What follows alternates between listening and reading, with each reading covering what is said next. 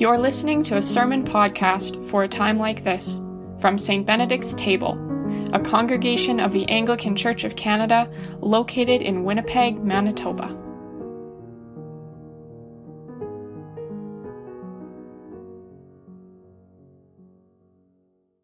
May only truth be spoken and only truth received. Amen. Two kings a thousand years apart and both in trouble at home. That's how N.T. Wright opens a reflection on the readings for this Sunday. Two kings a thousand years apart and both in trouble at home. King Herod is in trouble on account of his thorny relationship with John the Baptist, who both intrigues and troubles him. Herod has had John imprisoned on account of the Baptist's condemnation of his marriage to his own brother's wife. And as you've just heard, Herod will then have John executed, thanks to a misstep at his own royal birthday party. John may have lost his life, but as you listen to the gospel story, it is Herod who looks to be the deadest figure in the story. And then there's King David's domestic trouble, which is just hinted at in one verse from what we heard read. As the ark of the Lord came into the city of David, Michal, daughter of Saul, looked out of the window and saw King David leaping and dancing before the Lord and she despised him in her heart. She despised him in her heart, which is meant to make the reader's heart sink. How awful to be so despised by one's own spouse. And it's happening in David's own household. Had we read just a bit further the depth of Michal's hostility, and the desperate shape of their marriage is made abundantly clear as Michal confronts David. And he responds with a defensiveness that betrays just how estranged they have become. Trouble at home, indeed. For kings to be portrayed in this way should come as no surprise because there is a deep suspicion of kingship that runs through the whole of the Bible. You may recall the reading from early June in which the people came to Samuel asking that a king be anointed for Israel so that they could be just like the other nations. Uh, Samuel says, Careful what you ask for. A king will take your sons into his army, enlist your daughters as servants, tax your land, tax your crops. But they persist, and on the whole, they do get exactly what they had asked for. King Saul, the first king, turned out to be a disaster. And while King David, the second king, is revered and even called a man after God's own heart, he is far from perfect. His son Solomon, the third king, is often shown in positive light, in spite of some of his own serious misjudgments. From time to time over the story of Israel, a fairly decent king will surface, but they're the exceptions. So much of the time, there is trouble at home when it comes to the kings of Israel. And the scriptures are unafraid to unveil that fact, to tell it straight out. So let's step back and look a little more closely at today's story of how the Ark of the Covenant, the great wooden cabinet in which the stone tablets of the law were kept, how it's brought into Jerusalem. What is this story telling about David? Well, it's, it's Walter Brueggemann's view that David's decision to bring the ark to Jerusalem is both an act of good faith and a nervy act of calculation. David is in the process of solidifying his kingdom over all the tribes of Israel, with Jerusalem, the city of David, as its political center. Jerusalem had been a Jebusite stronghold, so had no history of belonging to any one of the tribes, a canny move on David's part. Still, even though he is now enthroned in Jerusalem and king over all of the tribes, there are those who remember the old order, the old tradition, how life was before the kings. And they'd begun to recognize how true Samuel's warnings had been. They had lost sons to the army. They'd seen daughters become servants. They'd felt the sting of the taxation system that fed the royal and military machines. How to bring those old school, unsettled, skeptical ones on board? Well, if the ark is taken from its resting place under the care of Abinadab, brought into Jerusalem, that will mark Jerusalem as the spiritual center of the nation. For those still attached to the old order, that would mean that in order to draw close to the ark, which symbolized the presence and power of God, God's covenant promises to the people, in order to draw close to that symbol, they would have to come to Jerusalem. And so David sets out to move the ark. Again, moving the ark is both an act of faith and a calculated move. As all the way through, the writers of these stories see both David's faith and his strategic savvy. As our reading opened, David and a large company travel to the home of Abinadab, where the ark has been resting for decades. They set out from there toward Jerusalem with songs and lyres and harps and tambourines and castanets and cymbals. There's one crucial bit of the story that the lectionary had us skip right over. As they make their way with this great celebration, carrying the ark, one of the men walking beside the cart on which it was being hauled reached out his hand to steady it as they went over rough ground and he's immediately struck dead.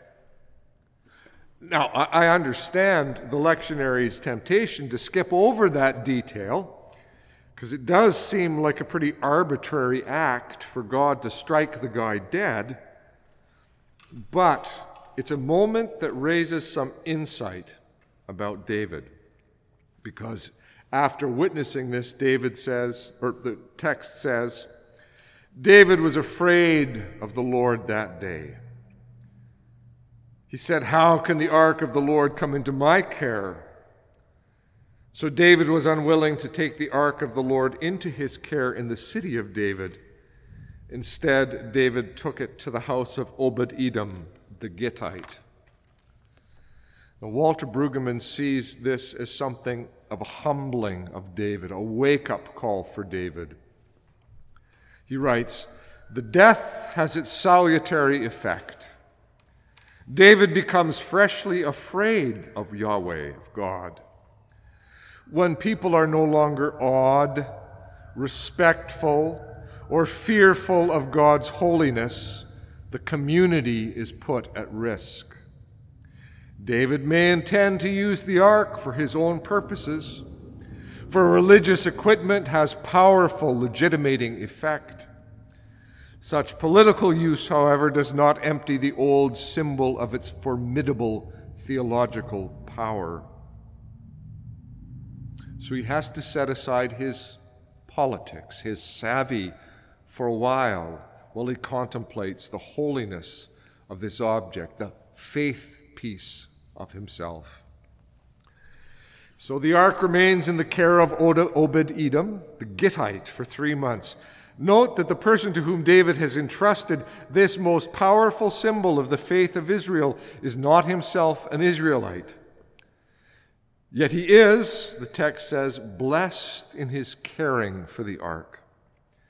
That's the signal for David to once again move to relocate the ark to Jerusalem. And they start out again and they begin by making a ritual sacrifice. And then the procession really becomes a celebration with David famously, quote, dancing before the Lord with all his might, girded with a linen ephod. Two things to note here. First, the writer's clear. David is dancing before the Lord, not before the object. Secondly, he's wearing a linen ephod, which is often thought to indicate that he basically stripped down to his boxer shorts. That's the image I always had carried. But an ephod was, in fact, a vestment worn by the priests, which went over the shoulders and then tied at the waist. So, what is David symbolizing here? Is it a claim that he has a priestly role as a king? Or is it meant as an act of, of contrition for having leaned too far toward the political importance of taking the ark to Jerusalem? Thus, taking for granted its religious significance, is he, in a sense, humbling himself? Either way, he's not dancing in his underwear. Our text ended shortly after that as David sets out a feast for all to enjoy, young and old, rich and poor, male and female. That feast is a moment when the sheer abundance of the day comes into view. The ark is in its new home, praises have been lifted to God, and David seems in a place where his royal power and his religious devotion are finally united.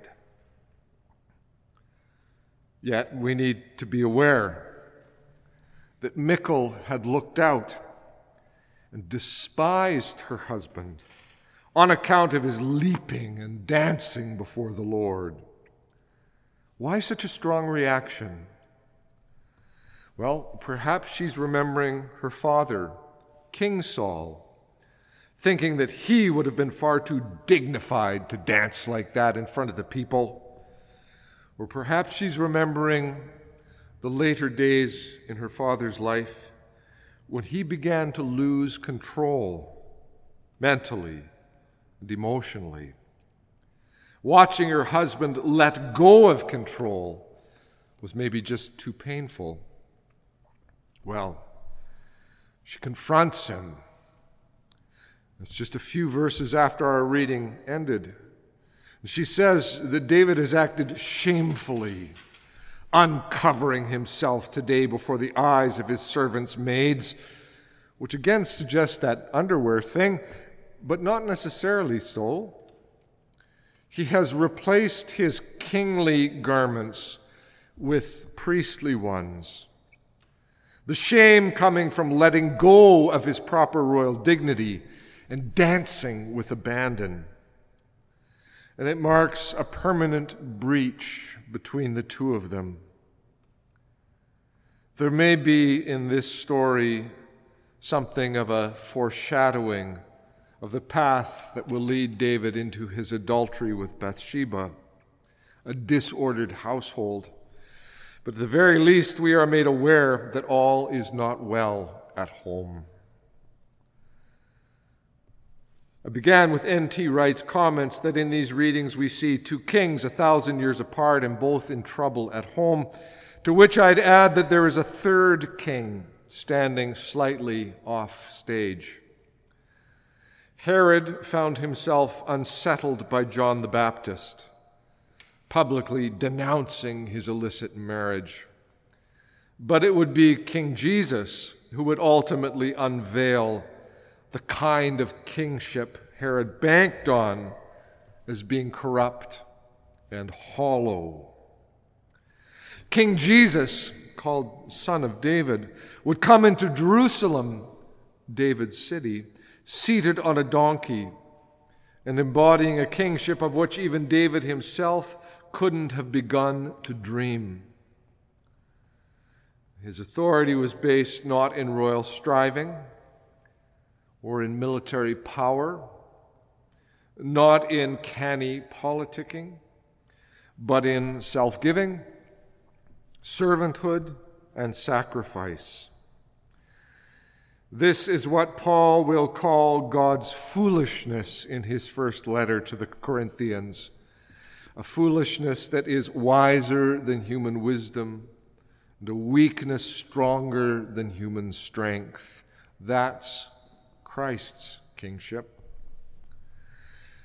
That's where all the texts about kings in both testaments ultimately point us to a place beyond the hard scrabble politics, the backroom deals, the military ventures, the strivings for position and prestige.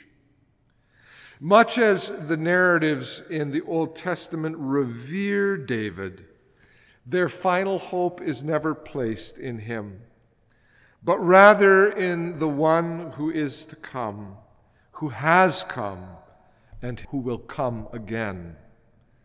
In him is our true home. In the name of God, Father, Son, and Holy Spirit. Amen.